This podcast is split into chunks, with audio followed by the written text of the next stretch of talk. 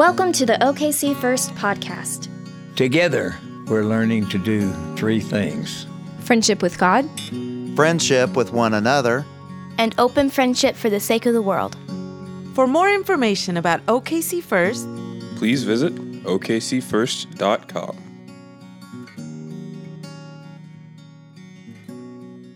Today's scripture comes from James chapter 5, verse 13 through chapter 15. Are any among you suffering? They should pray. Are any cheerful? They should sing songs of praise. Are any among you sick? They should call on the elders of the church and have them pray over them, anointing them with oil in the name of the Lord. The prayer of faith will save the sick, and the Lord will raise them up, and anyone who has committed sins will be forgiven. This is the word of the Lord. Amen. Thank you, Stacy, Tamara, everybody. Well, welcome everybody to the last of the 10 sermon series on faith is a team sport. The first five tried to answer the question, Who are we? These last five, we have tried to answer the question, Then what do we do? And so we have in this series of five sermons, we have tried to make available to you each week a video that tells you pretty specifically, well, here's something that we do. And actually, we have more videos than we have Sundays. And so we're actually going to sprinkle these in over the next couple of weeks. But I want you to see now this really important and really good video uh, that has to do with Kaylee Vaughn and our neighborhood empowered. The mission of Our Neighborhood Empowered is to positively impact Oklahoma City by partnering with and supporting our neighbors. So, here at One, when we first started out, we were just a ministry of OKC First Church of the Nazarene, uh, and we decided, you know what, let's get to know our neighborhood. So, we went and started having a cookout every Sunday called Outposts. And here, the whole goal was just to give away a hot dog and see what happens. In this area of OKC, we have pockets of poverty. So our families are struggling with um, having adequate, healthy food options, having transportation. So what we try to do here at One is come alongside the parents and provide things that they might be lacking in that time. So having educational support, having tutoring support, um, helping them with food security, as well as just a place to come and be heard and uh, get their emotional needs met as well. The positive transformations that I see in our one kids is their communication skills. They have came a long way with not being able to communicate, um, and I feel like being able to express themselves um, is the most important thing. And so, them being able to come to one, this being a safe place, is a place for them to come and being heard.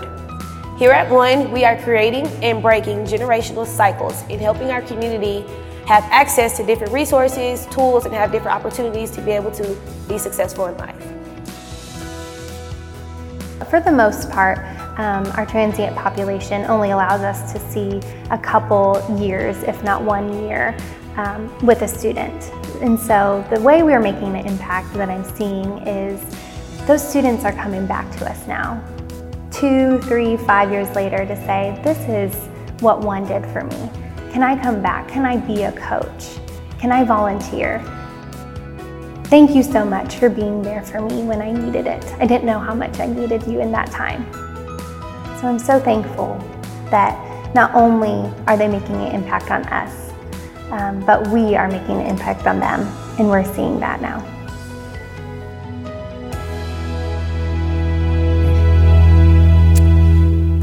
I hope that you are stirred and you want to volunteer because if you do want to volunteer, my friend Kaylee Vaughn uh, will be there in the atrium. We need all kinds of volunteers. And something else that Kaylee absolutely did not want me to tell you. Uh, she actually has been nominated for several young professional awards that, that actually spans this, this, this, uh, this effort spans the entire city. And Kaylee has been nominated for, I believe, seven different awards as a young professional. Yeah, absolutely. So, in admiration for her being nominated so many times, please go volunteer. Uh, back there at one, and she'll be in the atrium afterwards. We need all kinds of help for all kinds of reasons. Man, I love that we have one. I, I spend every Sunday morning um, sipping coffee with and, and telling stories, mostly about OU football, um, but a lot of them also about OKC First back there with my friend Lee Nichols. And I think, for all intents and purposes, that what we're doing with one back there is the modern equivalent of straight shooter ministry in so many different ways. And so, incredibly grateful. They do such great work and have continued to do great work, even though the pandemic has hamstrung all of us. Uh, so, please go back there and, and check it out and see how it is that you might be able to help. Once a month, once ever so often, we need all kinds of help. One uh, takes place. One is important because we are in an interesting spot here in our neighborhood. So, south of OKC First, you have subsidized housing, lots of apartment complexes. At one point, and I don't know if this number has changed, but at one point, there were 3,000 different apartments within a five mile radius of us. That's a lot of apartment living. Those people were disproportionately affected by the pandemic, continue to be disproportionately affected by the pandemic.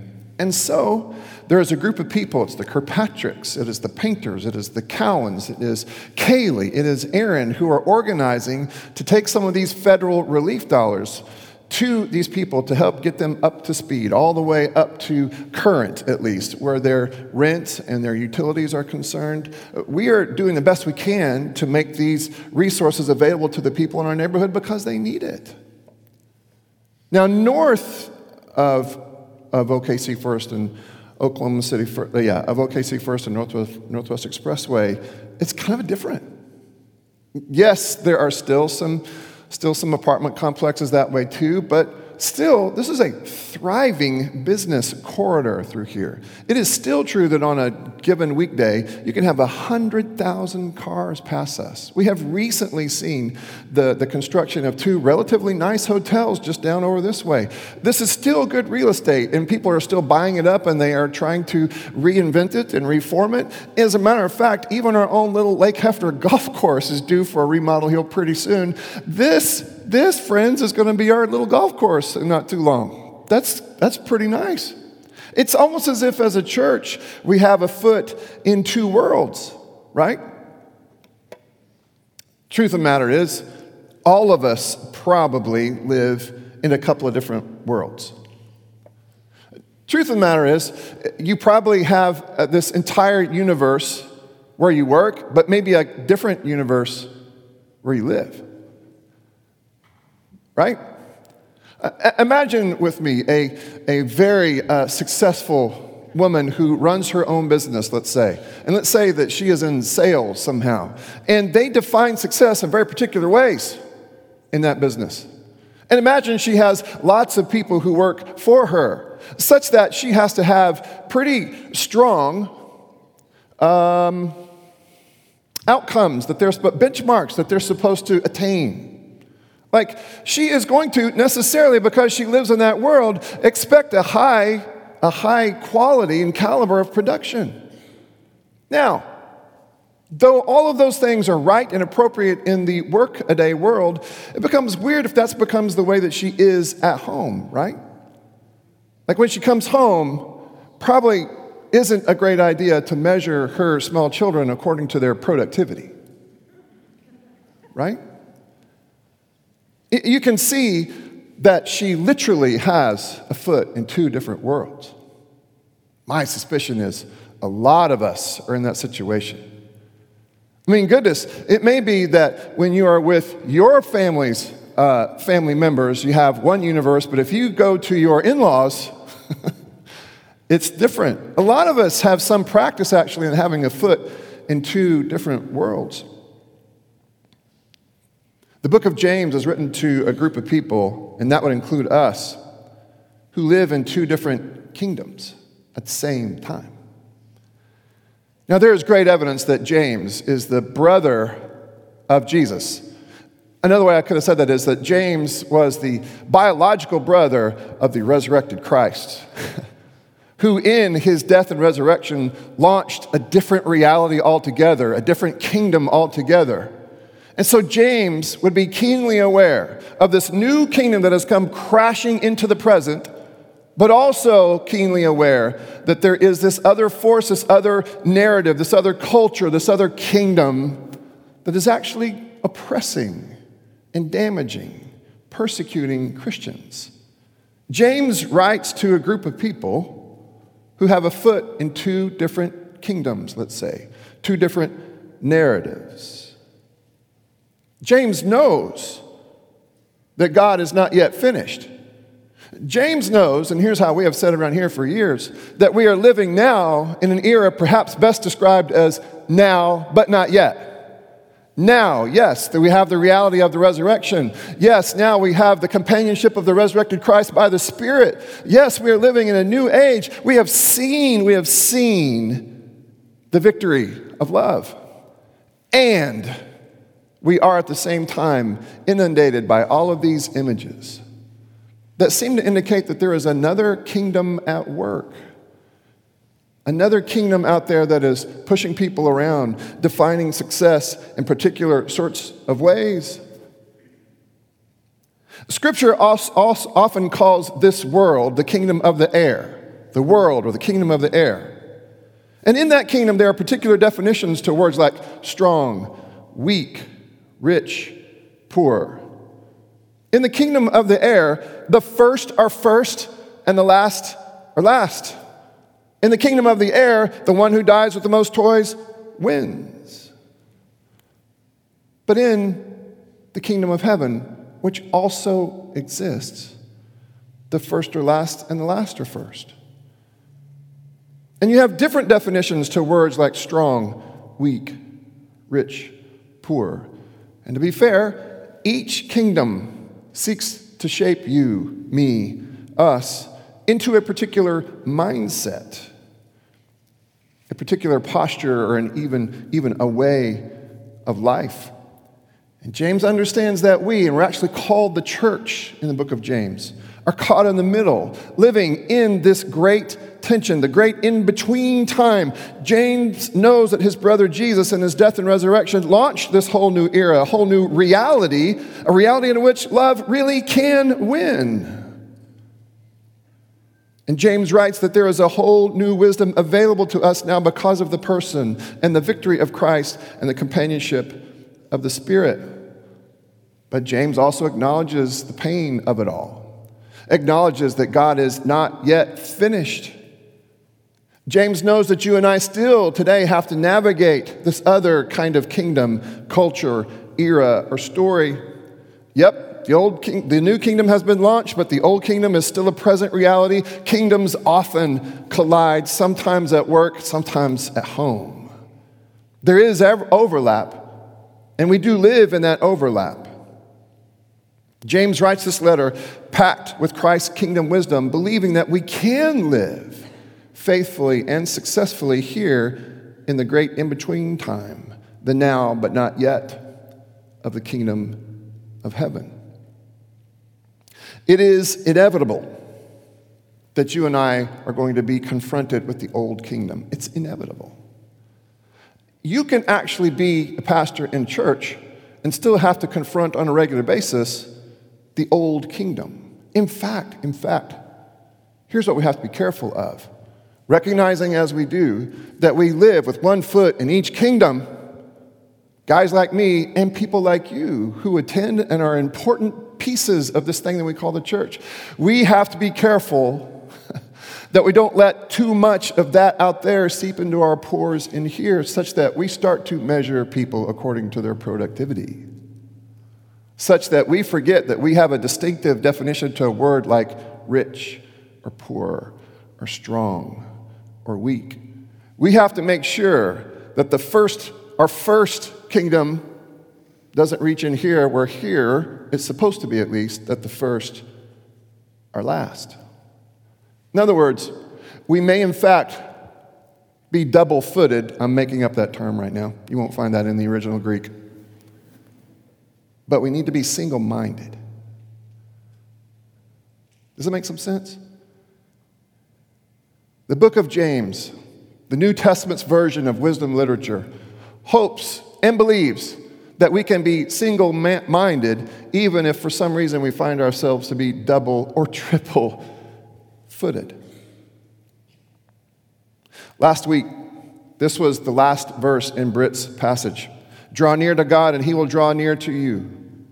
Cleanse your hands, you sinners, and purify your hearts, you double minded.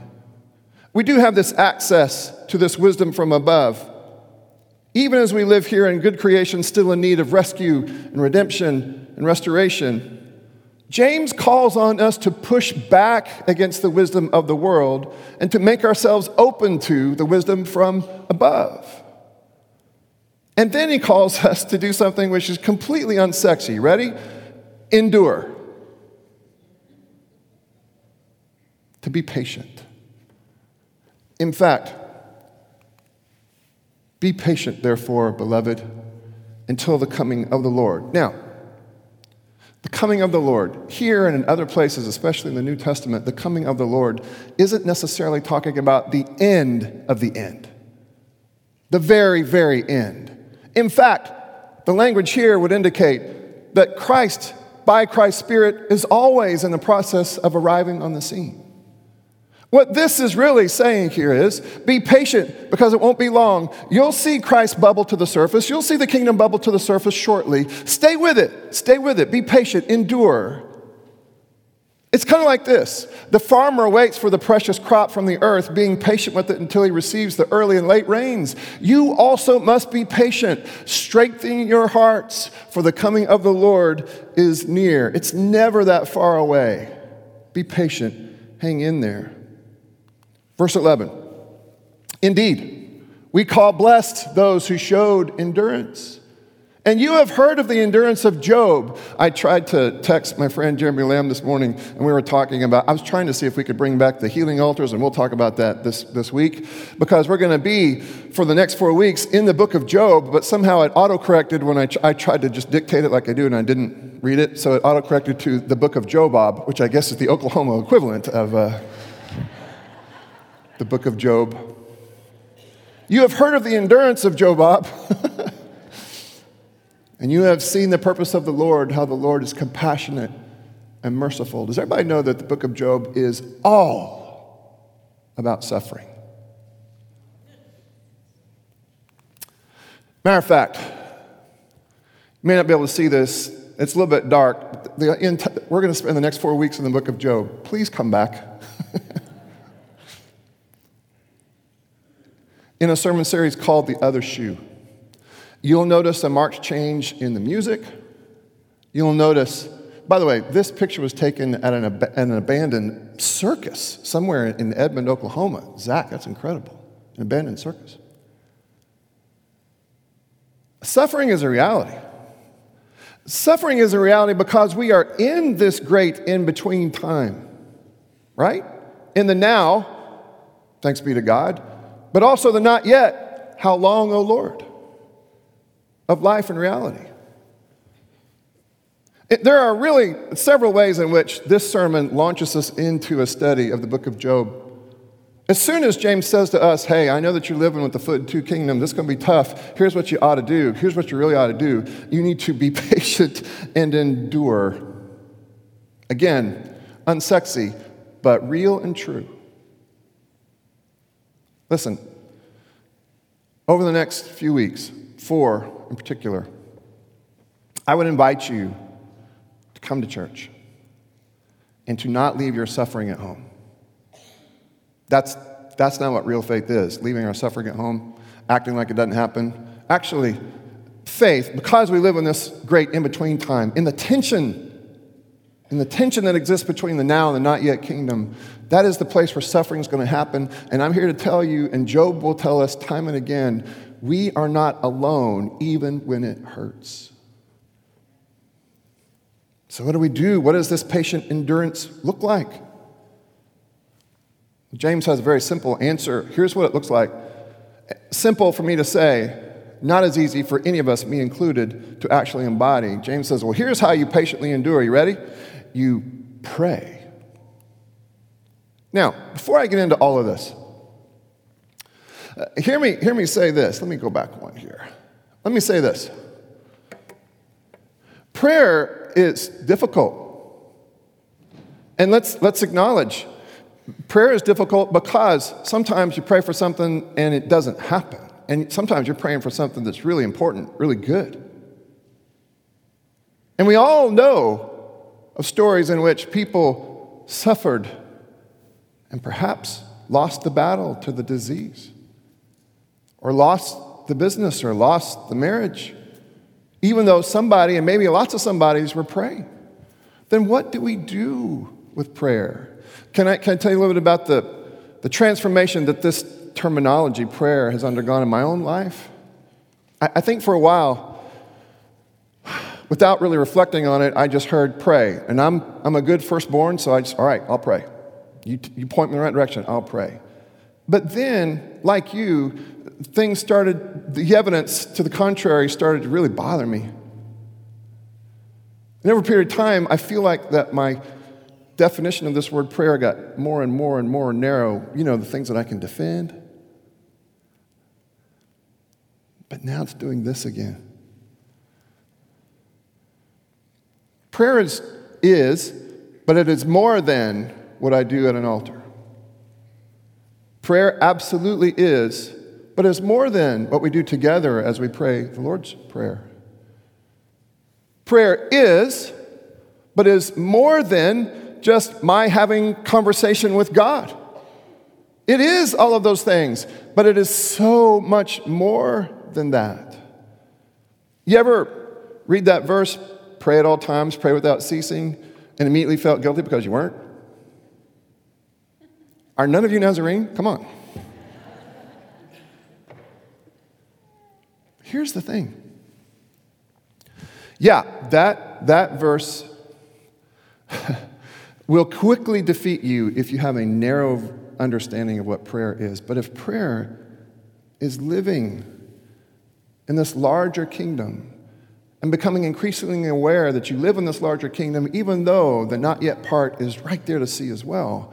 If you recognize that all of that fits into this larger definition of praying, then I can come closer to understanding what is being said when I'm being told, pray without ceasing. In other words, there are a lot more things going into this word prayer than I had before. Join me on that journey, especially as we suffer through a series on suffering.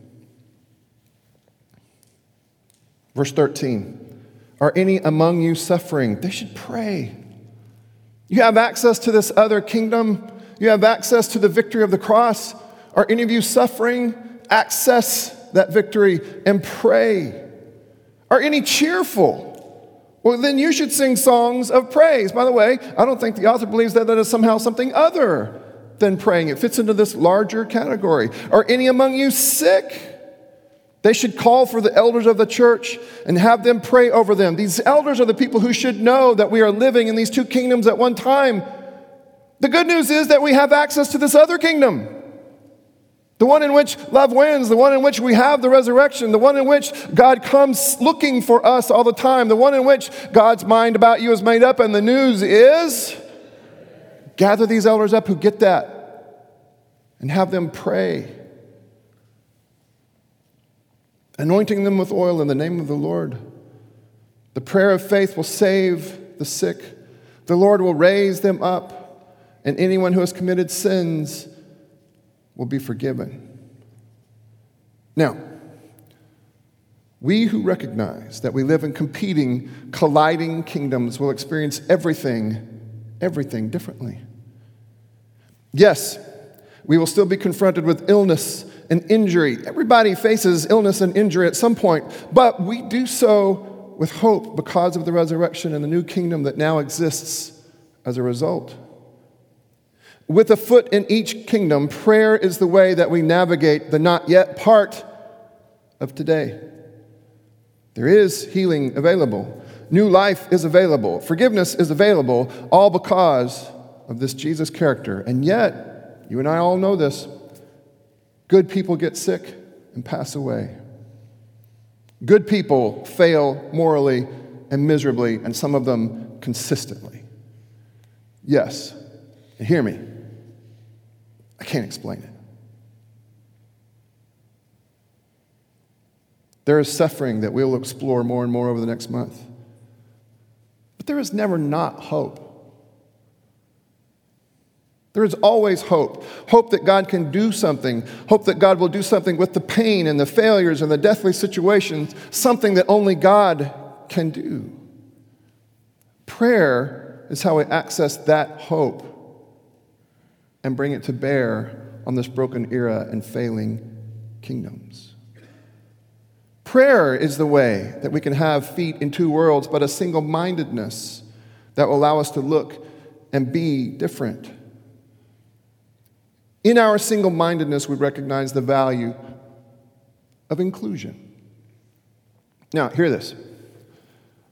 When we are of a, a single, singular sort of mind, yes, it does mean that on an individual basis, we will have a tendency to understand challenges. It's the reason someone like Paul can say, Consider it pure joy, my brothers, whenever, or, or James can say, whenever you face trials of any kind. That's crazy talk, right? Yeah, what I'm talking about here does start to get us that way. If you can understand that you live with a foot in the kingdom of resurrection, then it gives you a different vantage point on the kingdom of deathliness that we see all around us. So, yes, it does come to bear on our individual lives of faith, but, friends, we miss, I would tell you, the larger part of the gospel if we only think about these things in individualistic sorts of terms.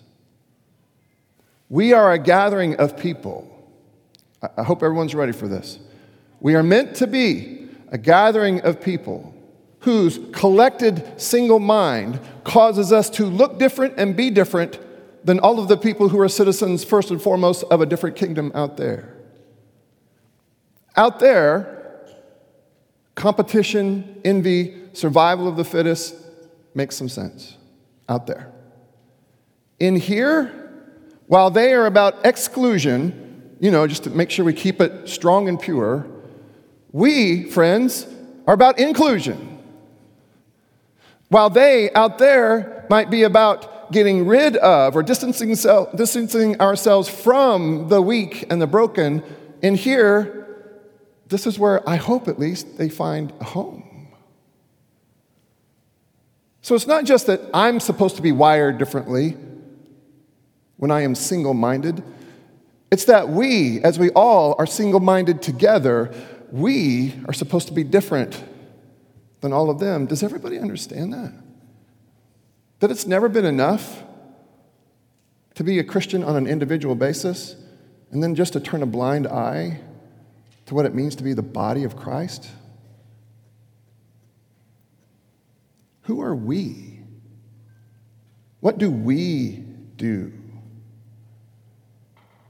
Our single mindedness recognizes the value and power of inclusion, even and especially when the competing kingdoms and cultures out there might exclude for the purpose of self preservation. The sick excluded, the sinning failures excluded, in order that purity can be maintained. Again, I would say to us, I'm grateful to my friend John Martin, who continues to keep our Celebrate Recovery afloat, although it's online right now.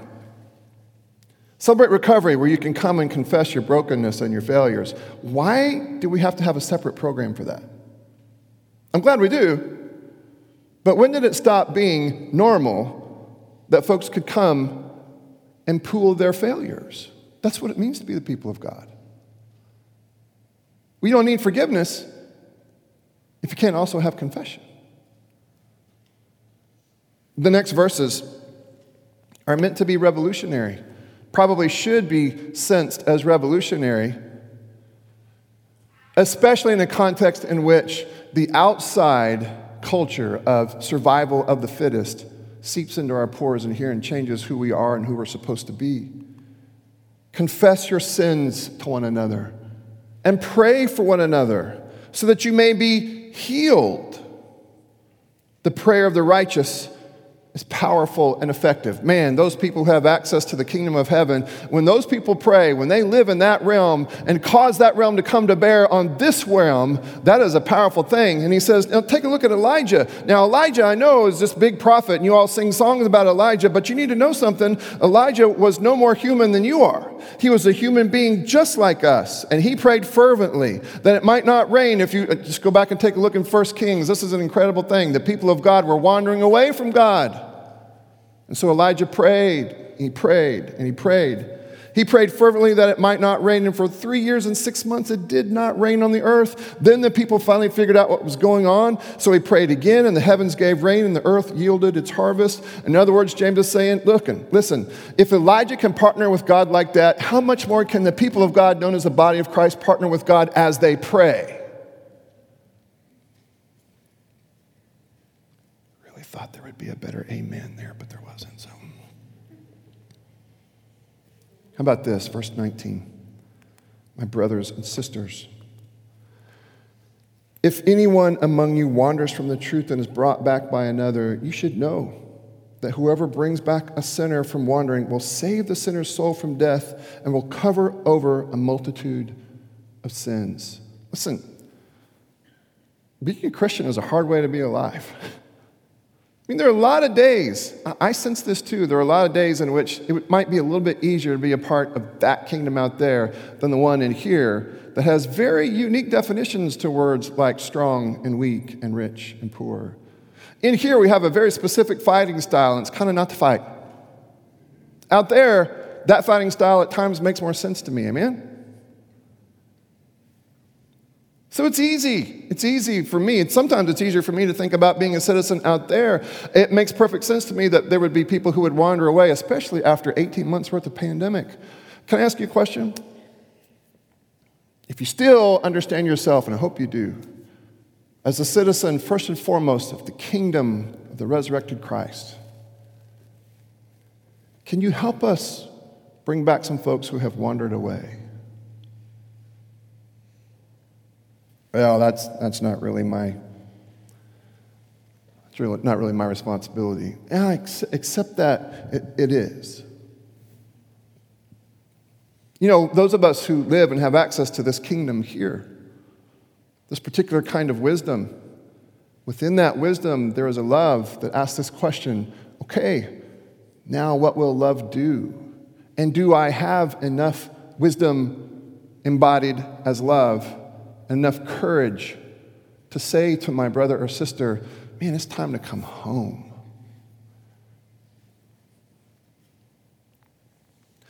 The sick and those who fail, no one is left out. No one is without hope. The prayer of the community that gathers in solidarity to support its sick and by confessing its sins to one another is already a victory over the world which defines itself by envy and competition. This is how N.T. Wright says it. That is, after all, what Christian prayer and, for that matter, Christian sacraments are all about. Heaven and earth meet in the Spirit whenever someone calls on the name of the Lord. And it means what it means, and it does what it does because God's new time has broken into the continuing time of this sad, old, broken world, so that the person praying stands with one foot in the place of trouble, sickness, and sin, and the other foot in the place of healing and forgiveness of hope. Prayer, then, brings the latter to bear on the former.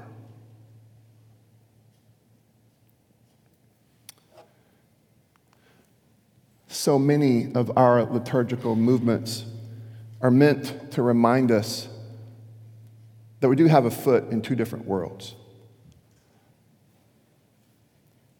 I, miss the times around the altar, and we will get back to that. I especially miss the times around the healing altar when we do something as strange as this. We, we actually here, and if you're new here, please, this is what we do. Hopefully, it doesn't seem too weird to you. We take this oil.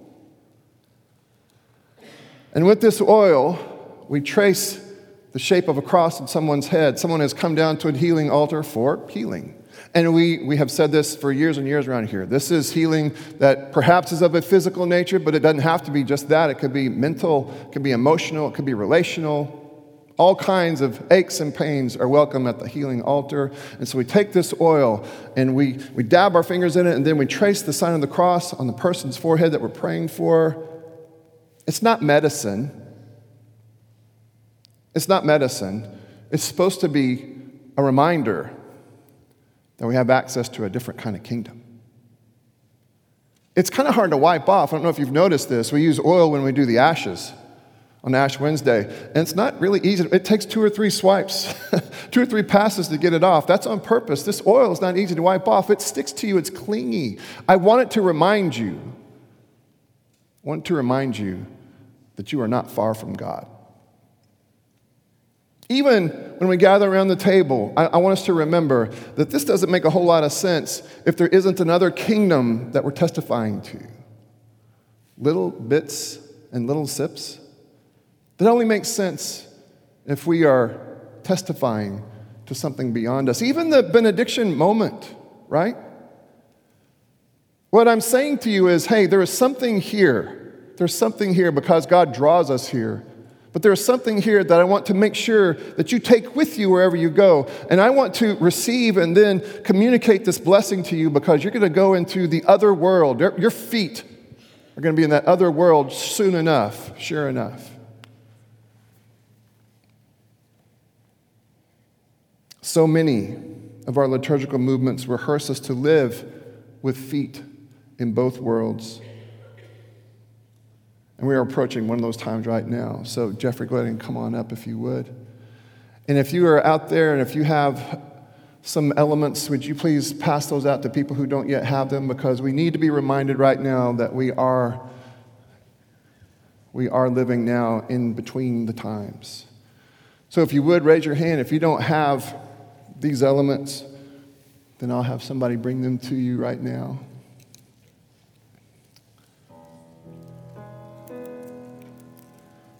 Couple right here. Anybody else?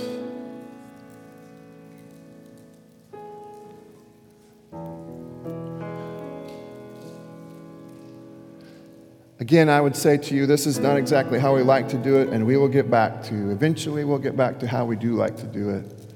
All taking from one cup, all taking from one giant piece of matzah bread. But this is what we have right now, and it'll do the trick. Here's what I hope happens today. Then, in the course of this that we call a meal, in the course of this that we call a supper, that you'll be alerted and reminded all over again that you have a foot in two different worlds. You are keenly aware that you have a foot in a broken world. But man, don't forget that you also have a foot in the world where Christ reigns as our King. Heavenly Father, bless these elements.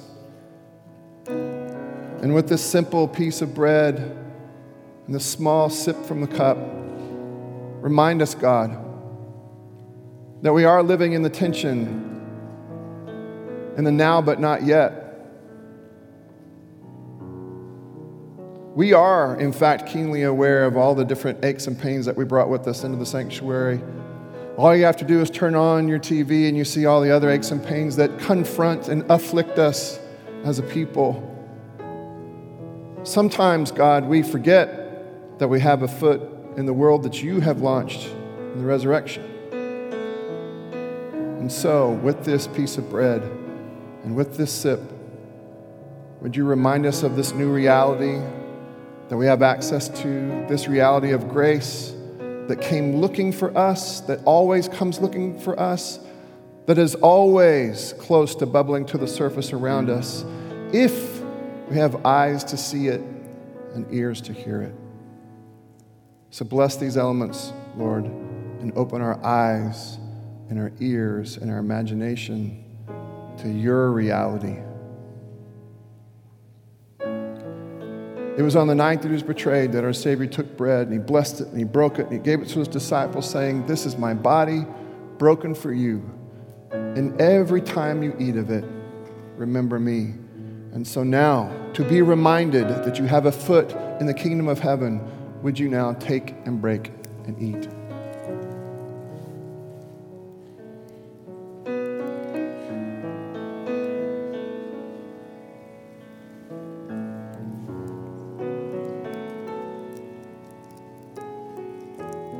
The same way, after dinner, he took the cup and held it up before them and said, And this is my blood, the blood of a new covenant blood shed for you. This only makes sense in this particular reality, in this particular world. And so now, having drunk in memory, having eaten in memory, may we now drink in hope. So now take and drink.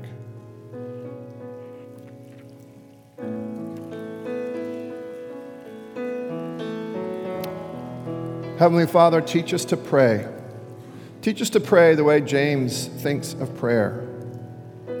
Teach us to pray in a way that enlivens our imaginations and gives us eyes to see and ears to hear, so that we can have more and more faith that we are, in fact, living in between two worlds with one foot in one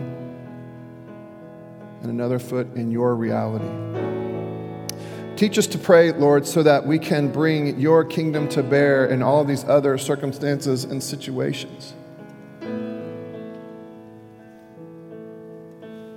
Teach us to pray, God, so that we can be enough, yes, as individual believers, but teach us to pray, Lord, so that we as a church continue to be an alternative reality.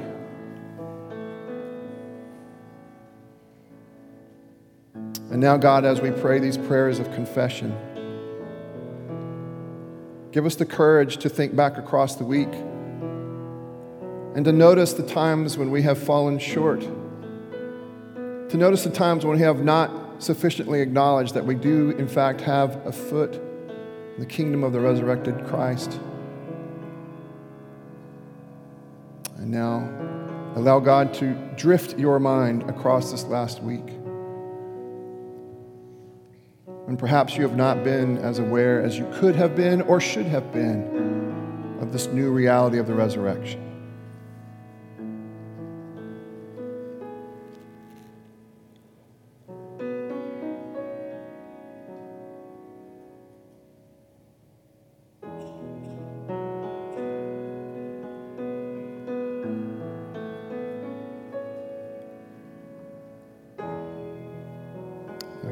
Before I turn it over to Kristen. May the Almighty God have mercy on us, forgive us all our sins through our Lord Jesus Christ, strengthen us in all goodness, and by the power of the Spirit, keep us in eternal life. Continuing in this time of prayer, we want to take a moment to pray for some folks in the life of our church.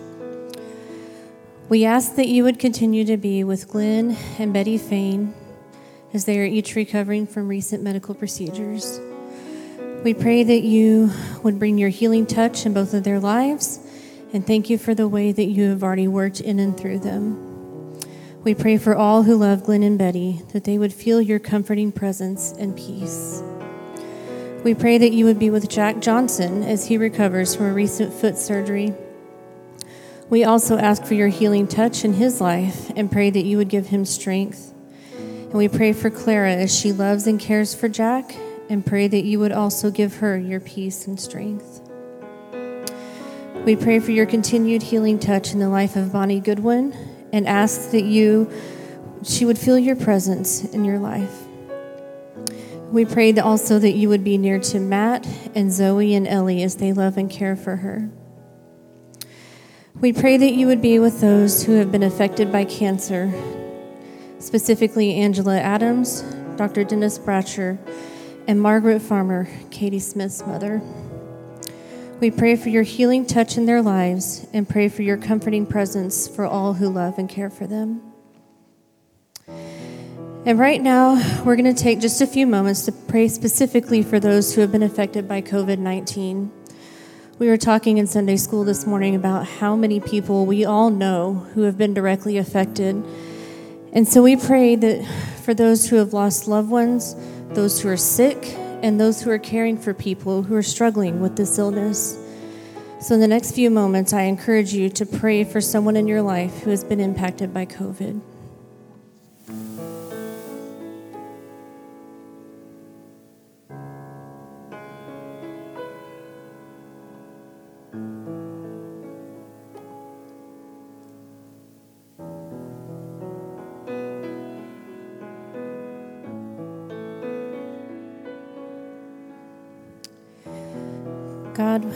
Pray that you would move and breathe in our lives.